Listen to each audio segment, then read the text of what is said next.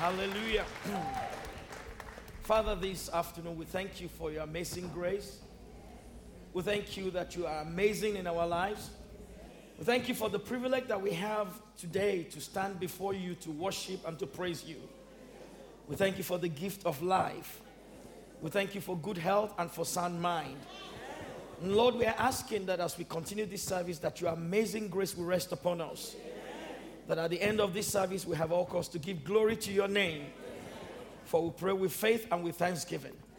In Jesus' mighty name. Amen. Amen. Good afternoon. Please be seated. Hallelujah. Let's give a hand to the to the band. Amen. They've done a good work.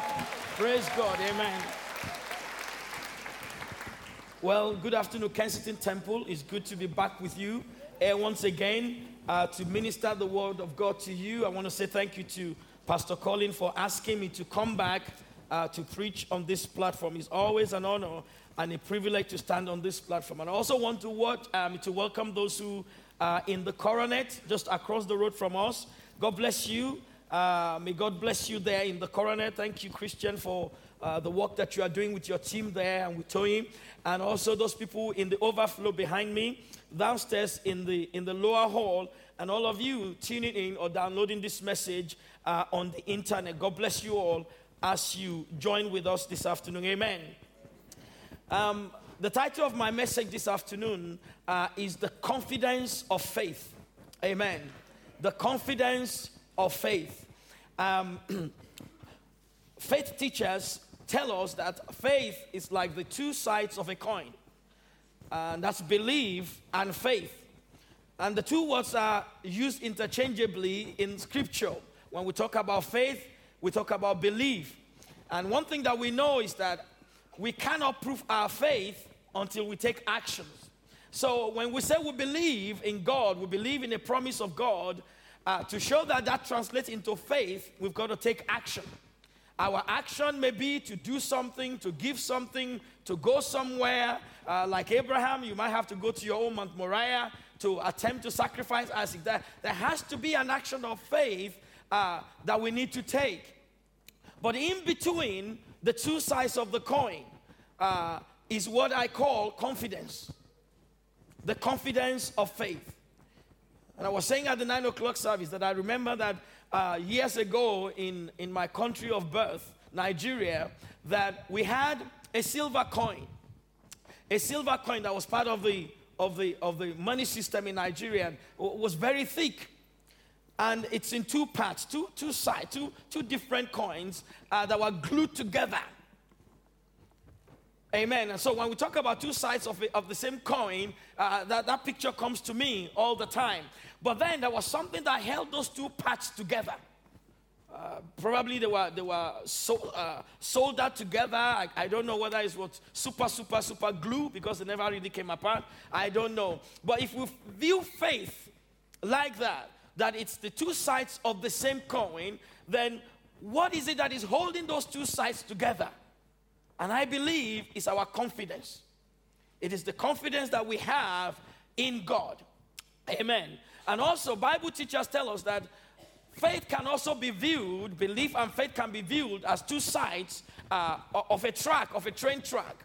When you want a train to run perfectly and well, you lay two tracks for them. And so, without those two tracks, the train cannot run. And I'm not talking about the underground tube now because I had a very good look this morning. As I was about, as I was, as I was about to get into the central line, and I'm talking about train tracks this morning. I better have a good look. And there were no two tracks.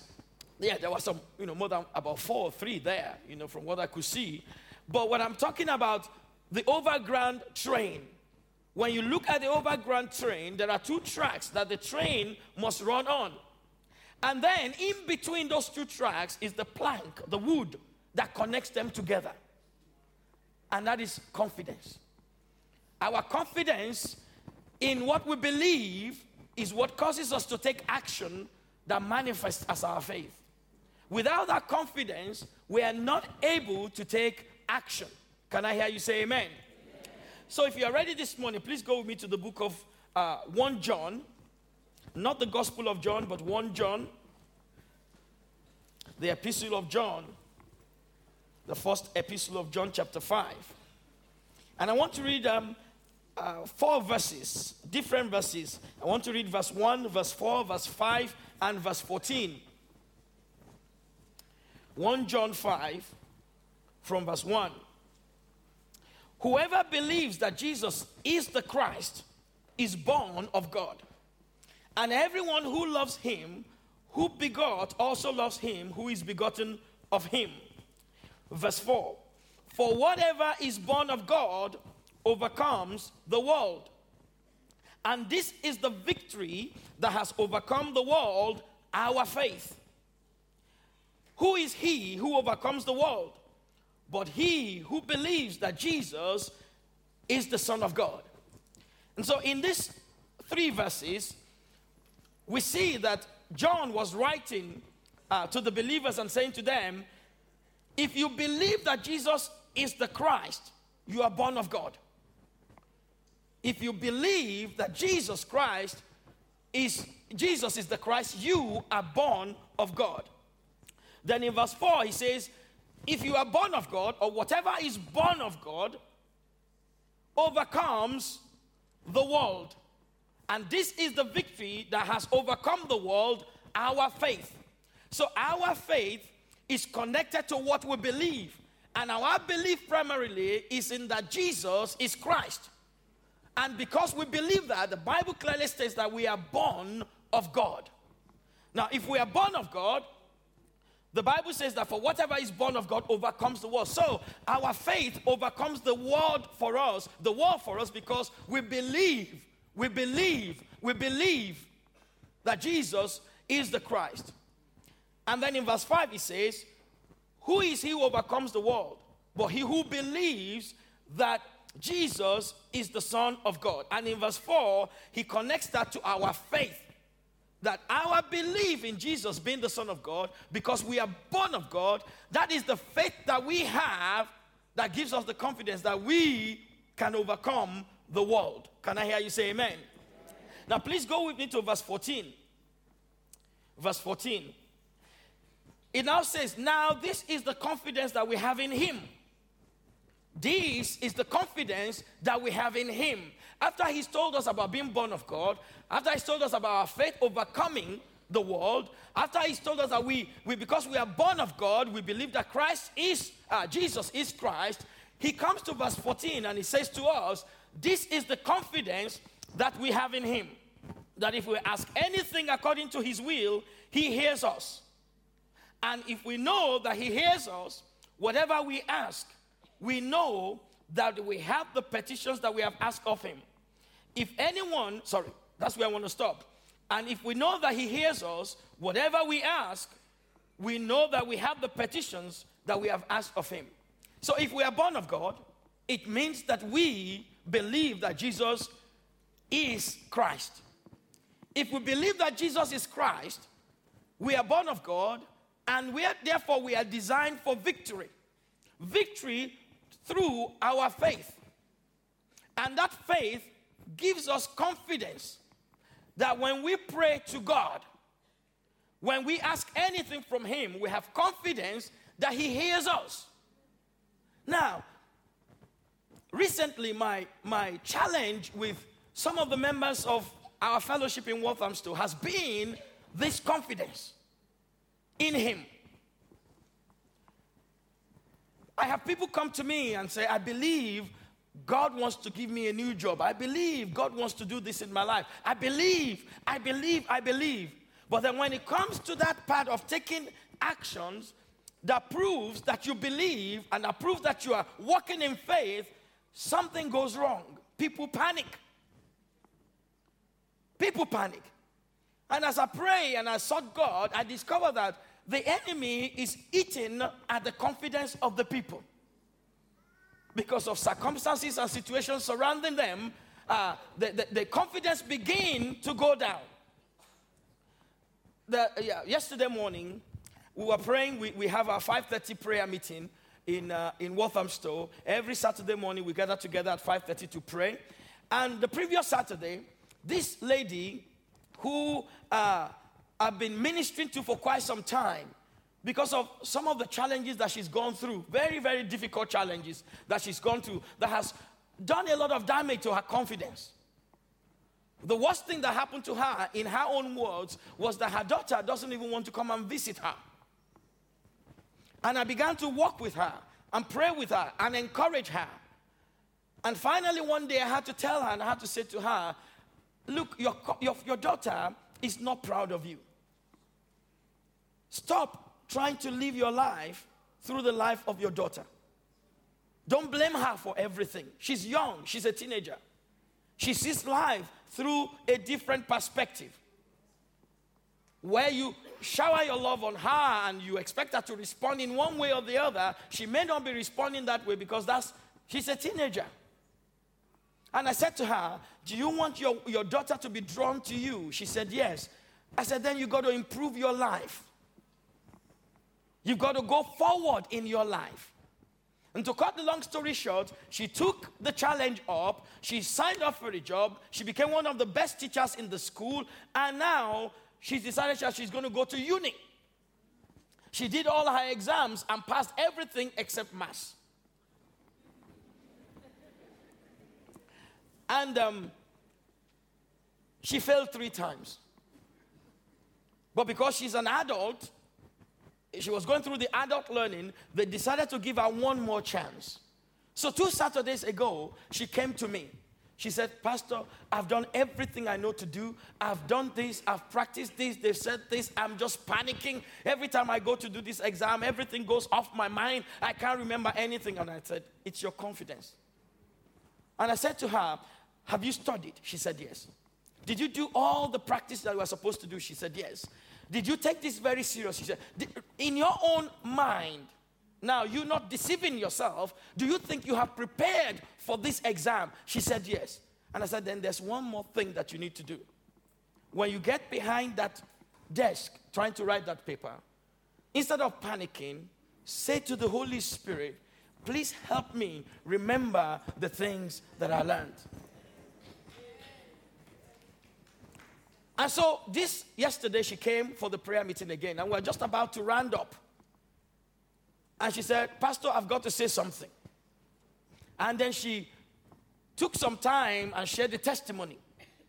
And she said, I know it is God because when the man came to me and said to me, I have passed, I said to him, How?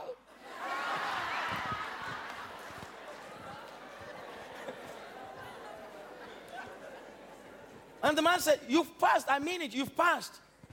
And she said again, How? Oh, so the man said to him, to her, sorry, the man said to her, You passed by one mark. and she said to me, Pastor, I know that was God. Now, when she came to my office, I did pray with her. But what I did, especially, was to encourage her and help her build her faith in God. That as she sits behind her desk writing that paper, that God is sitting with her there. And that instead of spending time panicking with her hands shaking, she should just close her eyes, focus on the Holy Spirit, and ask God for help. And that was what she did. And she got her miracle. And I come across Christians all the time that it's not that they don't believe, it's not that we don't believe. It's not that we don't want to take actions of faith, it's just that our confidence is attacked by the enemy. Our confidence is attacked by situations and circumstances. Our confidence that the enemy tries to stop and block whatever we want to achieve. Uh, sometimes he, he even hires counselors against us that attacks our confidence. But I've come today to encourage somebody here today that you need to hold on to your confidence. Oh, you have no choice. You have to hold on to your confidence. When the seas are raging, when the sands of life are sifting, you've got to take, say to yourself, I choose to believe and I choose to hold on to my, to my confidence. In Second Chronicles 2020, most of us know the story. The king Jehoshaphat was going to war. And there was a prophecy that says, You won't have to fight in this battle. And yet the enemy is there gathering. The kings are gathered against him. And he believed. But he needed the people of Judah and everybody around him to believe. So he stands up in front of the whole army and says to them, Believe in the Lord your God. Believe, believe, believe in the Lord your God. You will be established. Believe in his prophets. You will prosper. Believe. And there'll be people who said, who will be there and say, You know, I believe. But how we have to go to this battle without fighting and just singing praises is what I don't understand. I believe God can deliver this army into our hands. I believe we can have victory. But this business of singing and saying for his good, for his mercies endures forever, I, I can't understand it. And that's how the enemy works in our mind. And so I looked at the definition of confidence. And Wikipedia says confidence is described as a state of being certain. But I want to add one word to the state. I want to say that confidence is the state of mind of being certain. Our faith, our belief has to do uh, with things that are tangible, but that are not visible. Faith is the substance of things hoped for, the evidence. Faith has substance, faith has evidence. It's just that we cannot see it. Not that they are not tangible, but we cannot see them. We cannot see the substance, we cannot see the evidence. And that's faith. But when it comes to confidence, I want to stay, I want to say here today that it has to do with the state of our mind. And the reason why I believe that is in Hebrews 10. Please go with me to Hebrews 10. Hebrews 10.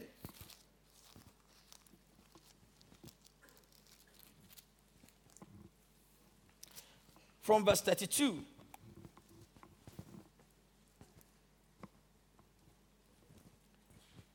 Hebrews 10 from verse 32. It says, But recall the former days in which, after you were illuminated, you endured a great struggle with suffering. Partly while you were made a spectacle, both by reproaches and tribulations, and partly while you became companions of those who were so treated. Verse 34 For you had compassion on me in my chains and joyfully accepted the plundering of your goods, knowing that you have a better and an enduring possession for yourselves in heaven. Let me pause there for a minute before we go to the next verse. Now, a lot of people believe that um, you know Paul wrote the the the, uh, the book of Hebrews. Some people say it's not him.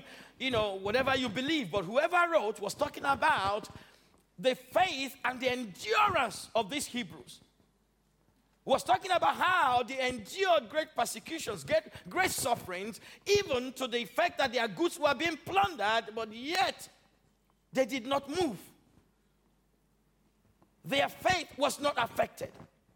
But then in verse 35, he says, sorry, verse 35, he says, Therefore, do not cast away your confidence, which has great reward. Therefore, do not cast away. This is something that you do yourself. Maybe when you are challenged by tribulations and, and, and, and, and persecutions and, and things that seems not to go the way you expect, expect them to go, there's a challenge to your faith and there's a tendency for us to want to cast away our confidence. And when we do that, the connection between the track of belief and the track of faith is broken. And that's why I've come to tell somebody here today do not cast away your confidence because the reward of that is coming and the reward is great. Can I hear you say amen? amen. Hallelujah. Now let's look at what Jesus, I believe Jesus, ministered to a man who was about to cast away his faith, who was about to be moved to that point where he would he was about to think everything is lost. And please go with me uh, to, to Matthew, sorry, Luke, Luke chapter 8. Let's look at Luke chapter 8. Luke chapter 8.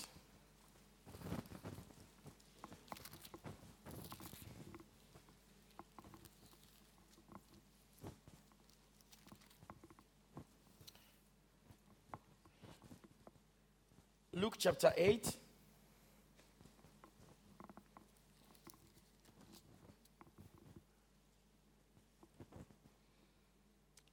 I want to read from verse 40.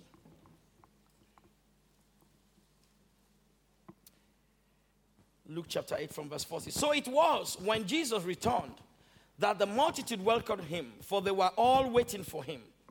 And behold, there came a man named Jairus, and he was a ruler of the synagogue. And he fell down at Jesus' feet and begged him to come to his house. For he had an only daughter, about 12 years of age, and she was dying. But as he went, the multitudes thronged him. Now, a woman having a flow of blood for 12 years, who had spent all her livelihood on physicians and could not be healed by any, came from behind and touched the border of his garment, and immediately her flow of blood stopped. And Jesus said, Who touched me? When all denied it, Peter and those with him said, Master, the multitudes throng you and press you, and you say, Who touched me? But Jesus said, Somebody touched me, for I perceived power going out from me. Now, when the woman saw that she was not hidden, she came trembling and falling down before him. She declared to him in the presence of all the people the reason why she had touched him and how she was healed immediately. And he said to her, Daughter, be of good cheer. Your faith has made you well. Go in peace. While he was still speaking, Someone came from the ruler of the synagogue's house, saying to him, Your daughter is dead. Do not trouble the teacher. But when Jesus heard it, he answered him, saying, Do not be afraid, only believe, and she will be made well. Hallelujah. Now, a couple of minutes ago, the Ajokus brought their son to be dedicated. And uh, Pastor Dudley said, There's a testimony about this, this child, isn't it? And they gave the testimony. And you saw that, you know, Mr. Ajoku was, uh, you know, going on, and his wife had to say, No, let, let, let me say this. You know, let, let, me, let me help you with this testimony. You know, and um, well, they, they did very well in, in that they, they kept to the time. Amen. They, they, they, they cut their story short. But I come from a home church where when you want to give testimonies, you cut everything short. When it's testimony Sunday, you know, the praise and worship, which is usually 45 to one hour, is cut, cut down to 30 minutes. Announcements, 10 minutes is cut down to five minutes. You know, you cut down everything to accommodate the testimony. Especially when you have one kind of a woman, one particular woman in my home church. Anytime she comes to give testimony, Everybody goes, oh.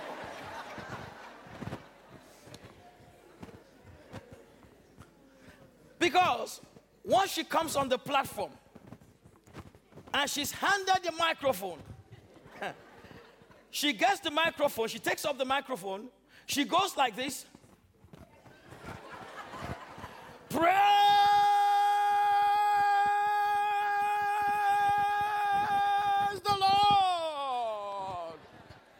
And everybody goes, Hallelujah. Then she goes back. Brethren, I say, Praise the Lord. Hallelujah. And then she goes, Praise the Lord. By the time she, goes, she gets to number three, praise the Lord, there are two pastors standing beside her. you need to go to the point now. Yeah. Go straight. What has God done in your life? What did God do for you? Just tell us what God did. No, I, I want, you see, three years ago. No, no, start from yesterday. no, just tell us exactly what God did. Well, it was three years ago. No, no, start, start from six months ago. Amen. When this woman comes on the platform, we all go, oh, it's going to be a short message today. because she wants to tell her story. So you can imagine this woman with the issue of blood, 12 years. She's been to physicians, she's been to doctors. They took her money, nothing happened to her. Finally, she came by faith, saying, I believe if I can touch the hem of his garment, I will be made well. And she was made well. And she was sneaking away. And Jesus said, No, somebody touched me. And she knew she was no longer hidden, so she came. And the Bible says that coming before Jesus, she fell on the, on the ground, trembling before, before him, and she told her story. Wow. You can imagine how long she took to tell the story. If somebody's praise the Lord takes 15 minutes. this woman who's just had a fantastic miracle, her testimony, I believe, must have taken you know, 20 minutes, 30 minutes, I don't know. But it was enough time for the daughter of Jairus to die. So you can imagine this ruler of the synagogue looking at this woman, talking to Jesus, and thinking, I should have come with the synagogue guards. Who is this woman? What, oh God, what have I done that this woman came to stop Jesus on my own day to get a miracle for my daughter? So many things must have been going on in his mind. Jesus must have noticed that he was fretting. Now, I have three daughters. And if any one of them, God forbid, is lying at the point of death, and somebody is giving a testimony,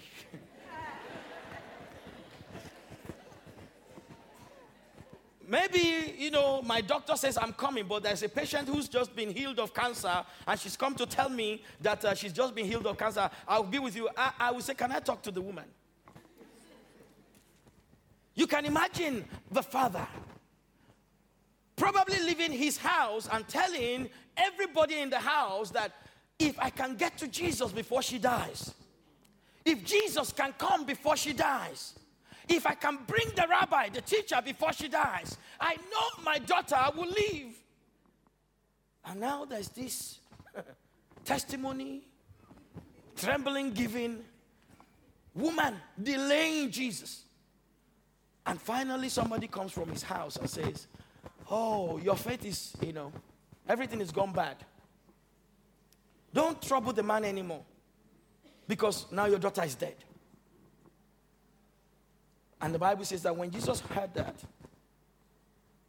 he turned to him and he said to him, Do not fear, only believe. You had a belief in your heart before you came to me that I'm able to do this, that I'm able to lay my hands on your daughter and she will be healed. Don't cast away that belief, Don't cast away that confidence that brought you to me. Even though I have been delayed, even though I'm taking a testimony, even though I've given this woman time to share her story with everybody, do not be afraid. Only believe. Do not cast your confidence away. Hold on to your confidence because your circumstances has changed. Your situation has changed. It's gone from bad to worse. But I have not changed. I haven't changed. I am the God of all flesh, and I change not. And earth may pass away, but my word will not pass away. I am Jesus the Christ. I am the same yesterday, today, and forever. Your circumstances may change, your situation may change. While you are waiting on your miracle, it may have gone from bad to worse. But I, your Lord, I change not. I change not. I change not. And I've seen testimonies upon testimonies in the past one month as I've been ministering to people not to cast away their confidence, not to allow the enemy to come and erode your confidence and bring discouragement and say, Well, what are you still waiting for? As we read in the epistles, we read that the story of the lives of Christians who their faith and their belief about the return of Jesus Christ was like, it's going to happen tomorrow. So much so that they greeted themselves with the words, Maranatha, the Lord is at hand. He's coming soon. He's coming soon. 10 years, he hasn't come back. 20 years, 30 years, 40 years, 50 years, 1,000 years, 2,000 and, you know, years. And in the lives of those Christians, their confidence when is he coming back? When is he coming back? And there are people who challenge us today also. You said this, your Jesus is coming back. When exactly is he coming back? After all, you greeted yourself in the, in the early Christians' uh, life time, Maranatha, the Lord is at hand, he's at hand, he's coming back soon. There are people who tell us that, who, who ask us that question. I want to say to you, don't cast away your confidence. They don't know what they are talking about. But you do. You do because you know the one who said, I'm coming back, is coming back. One of the greatest hopes of Christianity that requires our confidence and our faith and our belief to hold on to is the fact that we know the life that we have now is not the end of it. There's a life after this life. And it's a glorious one for each and every one of us that is born of God. And so I plead with you not to cast away your confidence. Do not let bad news from the TV, do not let horrible news from the newspaper talk to you and erode your confidence in what you believe about the God that you serve. Hallelujah. We must think. We must, as Christians, think about what we believe, why we believe, and who we believe. I saw a DVD. It's called Dust. It's, it's, it's part of the series that was called uh, that is called the Nooma series. It was done by a pastor in America who unfortunately uh, his doctrine has gone haywire now. And he's been asked by his elders to leave his church, so he's you know planting another church somewhere in, in the States. But some of his DVDs were fantastic. And that's one of the things that I've learned as a pastor that sometimes you have to learn not to throw out the baby with the bathwater. Some of these people, they just, you know, get distracted and derailed. They, they go, you know, they, they, miss, they miss it somewhere along the line. But this man uh, did a DVD that was called Dust. And in that DVD, he was talking about how the Jewish children learn the three stages of education in, in the old t- uh, times about how Jewish children learn. Some of them still follow that tradition. In fact, I believe that that's where we, we got our idea of primary, secondary, and tertiary education from as a young Jewish child from age 5 to about age 10, you learn the first five books of Moses Genesis, Exodus, Leviticus, Numbers, and Deuteronomy by heart.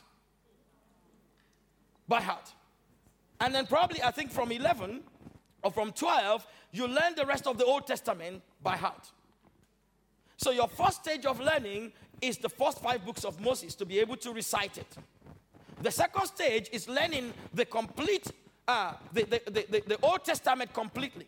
And then the third stage of learning is when you go and apply to a rabbinical school. You go to a rabbi and you say, I want to carry your yoke. I want to come and help bear your yoke. You know, Jesus Christ said, uh, Come unto me, all you that labor and are heavy laden, and I'll give you rest. My yoke is easy and my burden is light. What he was talking about, yoke there, is, are his teachings. The yoke of a rabbi are his teachings. So when a rabbi says to a student, Can you bear my yoke? Can you carry my yoke? He's saying to the student, Can you know what I know? For because, before you are ever accepted by a rabbi into his rabbinical school, the rabbi must believe in you to be able to learn what he knows, believe what he believes, and be able to do what he's able to do. So when Jesus Christ said to the disciples, when he called them and said, Come, follow me, he says, Come into my rabbinical school, you will know what I know, you will believe what I believe, and you'll be able to do what I'm able to do. Now, when you when we read the gospels and we come to the place where Peter walked on water, we know Peter walked on water by faith. But for goodness sake, what was he thinking when he stepped out of that boat? Today we say, well, he walked on the water. Yes, and he did. Jesus said, Come. And he obeyed. He stepped out by faith and walked on the water.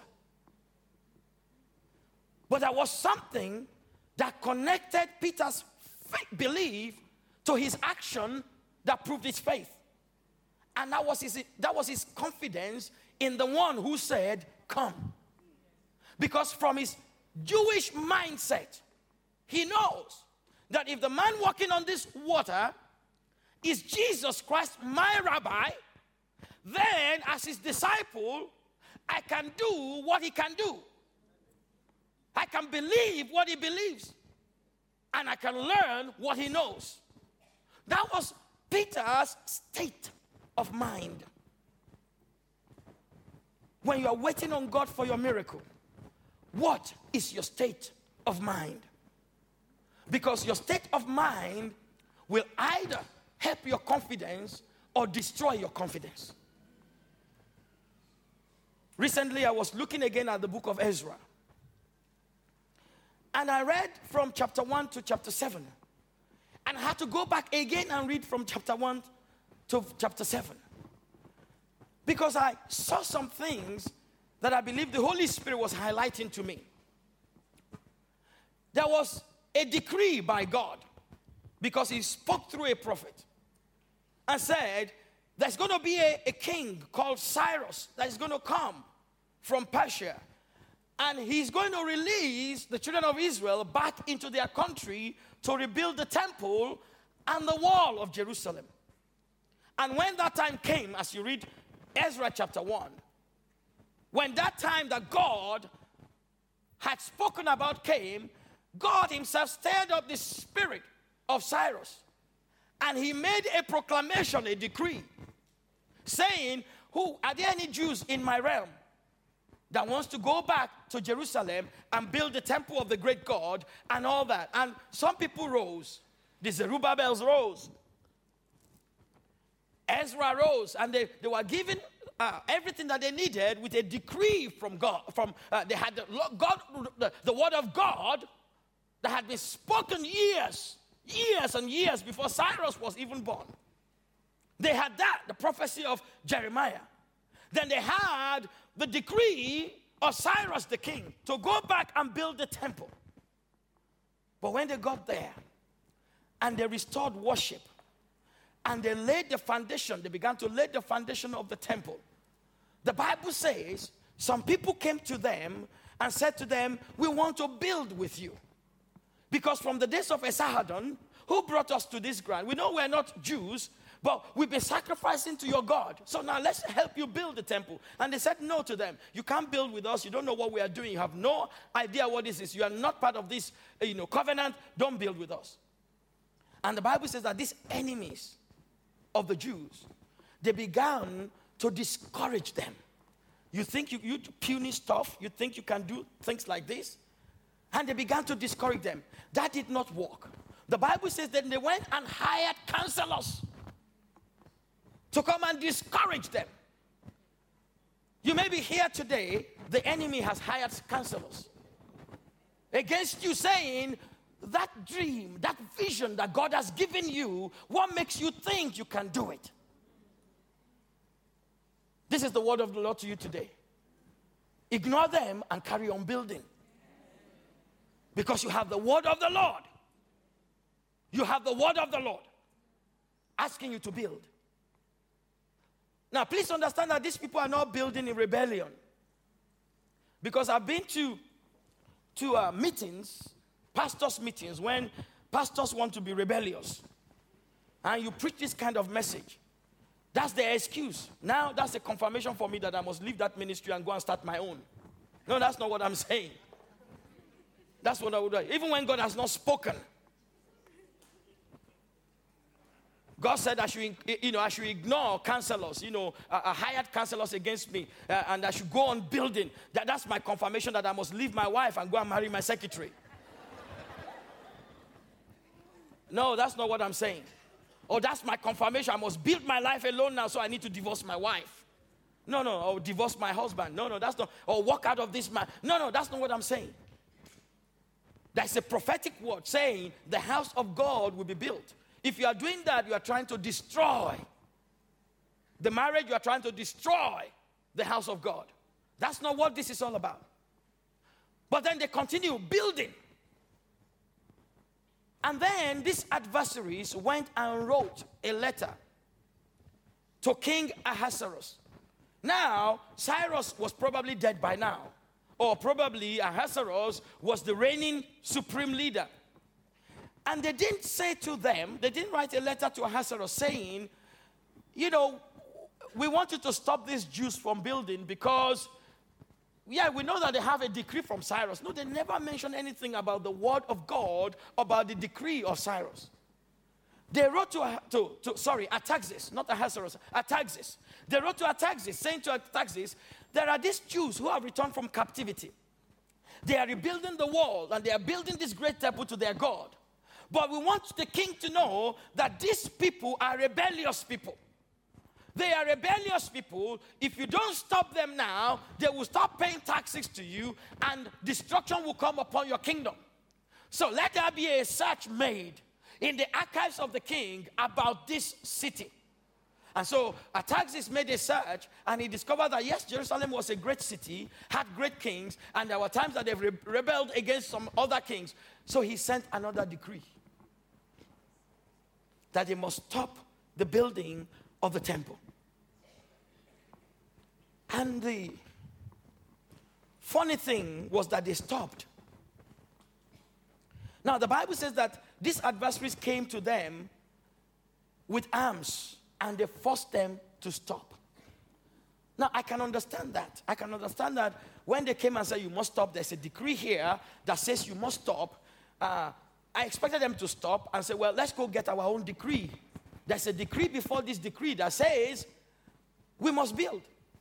But the Bible says that they stopped.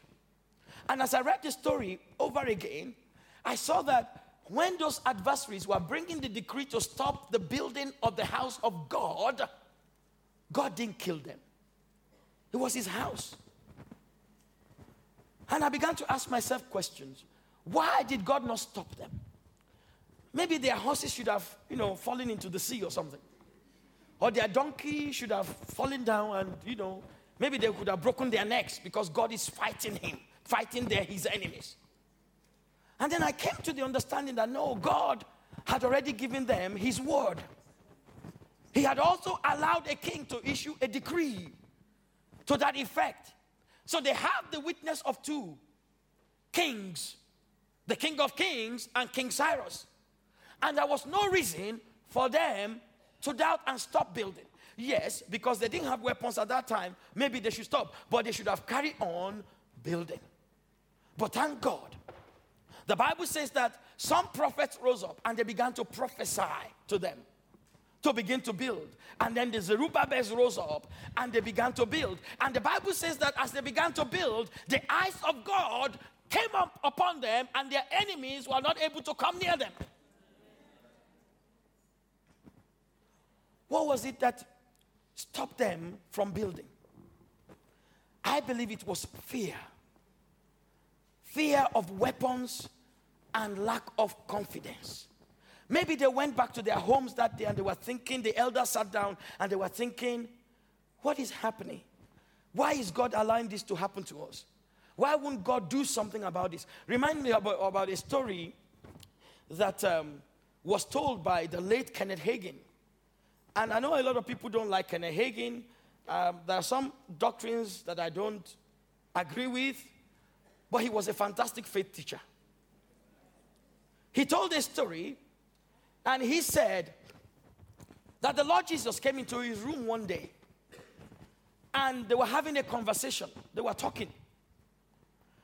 And that um, a demon appeared and the demon began to talk. And as the demon began to speak, it was like smoke was coming up.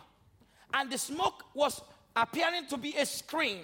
And the higher the smoke went, the more difficult it, you know, it, it became for him to hear Jesus properly.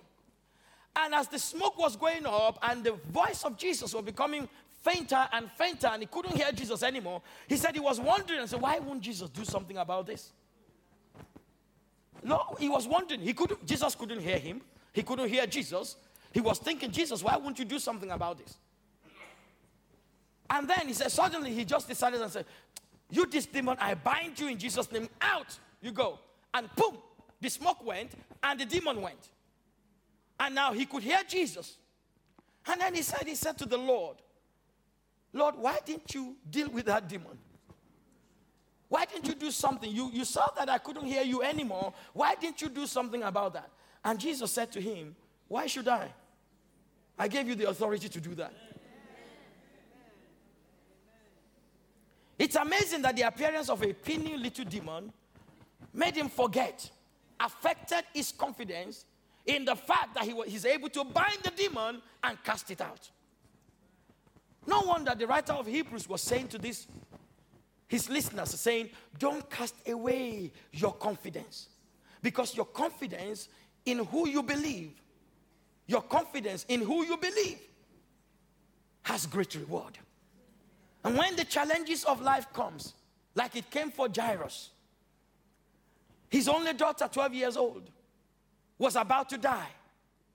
There was another woman with another 12 years of story. Sometimes the Bible, sometimes you wonder. The daughter was 12 years old. That was exactly when the woman started her issue of blood. So you can imagine how long it took her to tell the story of 12 years, her testimony of 12 years. And then the circumstances of Jairus got from bad to worse. And yet Jesus Christ said to him, Only believe. Don't cast away your confidence. Oh, let me repeat it to, to, you again. Your situation may change, your circumstances may change. It may go from bad to worse. But I want to assure you once again that the one in whom you believe, the one in whom you put your confidence, has not changed. And he will never change. I am the Lord, I change not. I am the same yesterday, today, and forever, Jesus says to us. Heaven and earth may pass away, but there's not one single full stop in my word that will pass away. And so, what is that word of prophecy? What is that promise that God has given you? What is it in your life right now that is not lining up with the promises of God for your life? I have a word for you today. Do not cast away your confidence. Only believe. Only believe. And when you believe, take the actions that are corresponding to your faith and to your belief, and let your confidence be rock solid. Because you know in whom you have believed. Some of us, Pentecostals, charismatics, evangelicals, there's a common mistake amongst us. And sometimes we get carried away by the fact that we can pray in the spirit for hours. We get carried away by the fact that we can fast and pray. We get carried away by the fact that we spend several hours in the Word. We get carried away by the fact that we evangelize. We get carried away by the, by the fact that we are in discipleship. I want to say to you, people of God, do not let your confidence be in what you do. Let your confidence be in whom you have believed.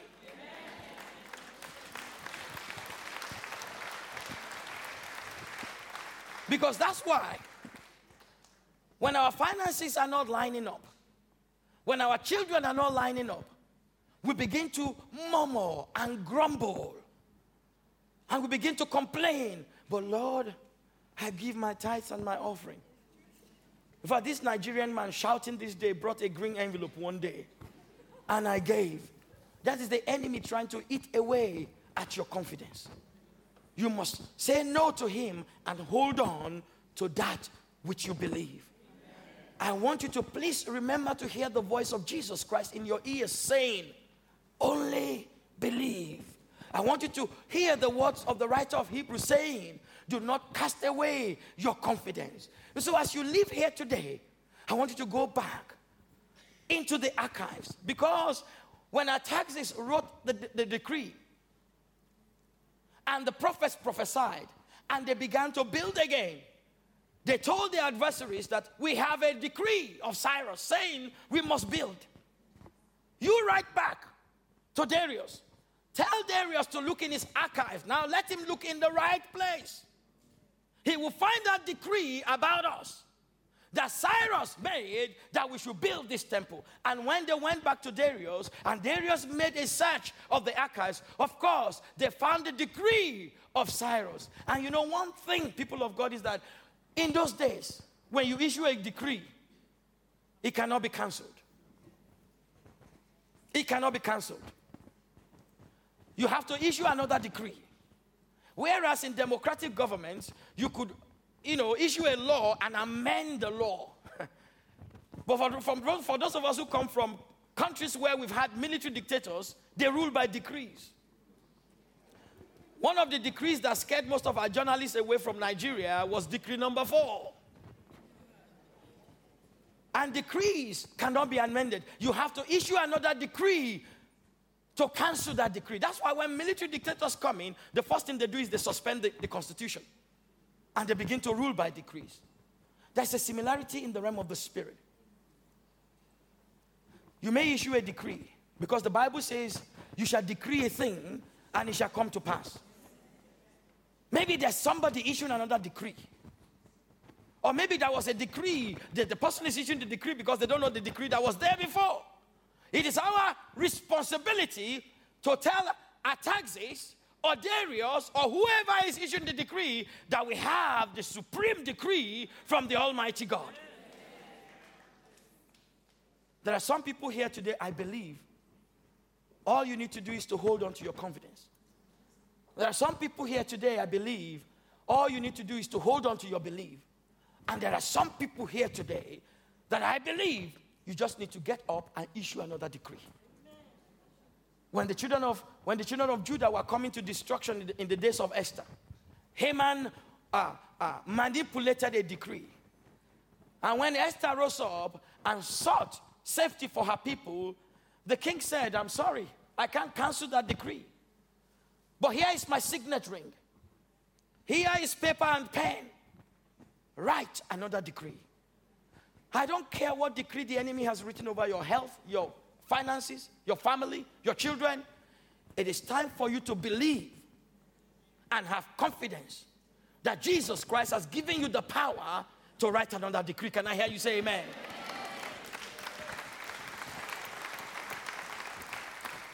And as Christianity comes more and more under attack in the UK and in Europe, let's understand that we must never allow our confidence to wane. We must never cast off our confidence. We must keep believing in whom we have believed. Can I hear you say amen? amen? Because he doesn't change. And he will never change. And he's not a liar, he's not the son of man that he should lie neither does he change his mind. For what he has spoken will come to pass. For he said, The words that are spoken, they will not return to me void. They will go where I've sent them and they will prosper. The word of God that you've had today will prosper in your life. Only believe. Hallelujah. Hallelujah. Let's bow down our heads to pray. You may be here today, you, you have no covenant relationship with Jesus, you are not a Christian yet. You haven't at any point in time in your life confessed Jesus Christ as your Lord and your Savior. You are not part of this belief system that I've been talking about. You cannot write a decree because you do not have the authority to write that decree. Only those who are born again can write such decrees. But you've had the word of God today, and you want to become part of the household of God. You want to belong to the kingdom of God. I'm going to lead all of us in a prayer, and I want this prayer to be especially for you. So please say after me, Lord Jesus.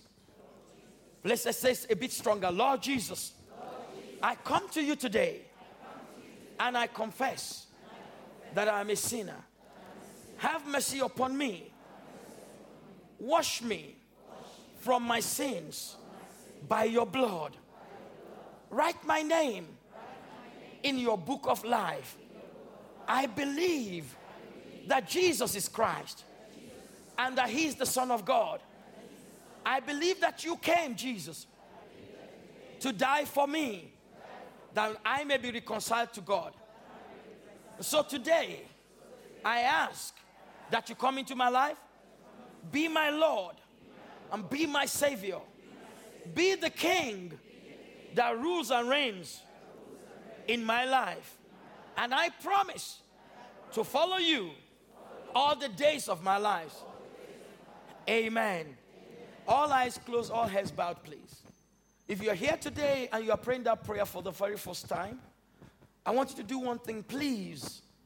I want you to lift up your hand so that I can see it. I will acknowledge it and then you can bring it down. That is a, a sign that you mean what you have said. You, you, the prayer you prayed, you mean it. And so if you are here today, you are giving your life to Jesus, or you are praying that prayer for the first time or publicly for the first time, I want you to put that hand up now and then bring it down. So as soon as I acknowledge it, bring it down. There's a sister right here in the middle here. Thank you. God bless you. You may bring your hand down. Is there anybody up there in the balcony, in the coronet, in the overflow behind me, downstairs in the lower hall, or even on the internet? Please lift that hand up. Let me see it again. There's, there are two brothers up there in the balcony. Thank you. God bless you. Any other person? There's another brother up there in the balcony. God bless you. At the back there in the balcony. God bless you. In the overflows, you want to give your life to Christ, please put that hand up again if I haven't acknowledged it. One more time. Let me see that hand and then you can bring it down. Hallelujah. Thank you, brother. I see that hand up there. And the sister there, just to my, to my left in the transept, you are giving your life to Christ today. God bless you. These consolidators are standing with you. But now let's just pray.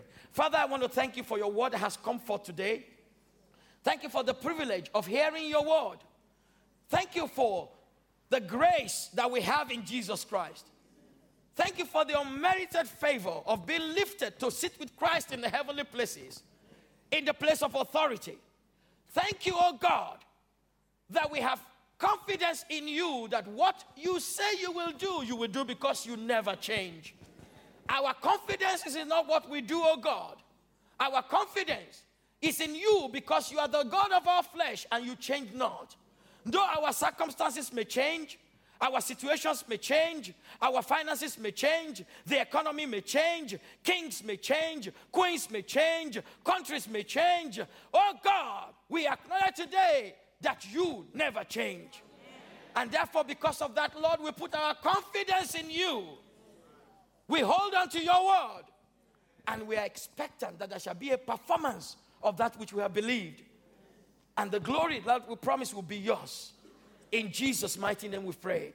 Amen. Amen. God bless you. Good afternoon. Amen.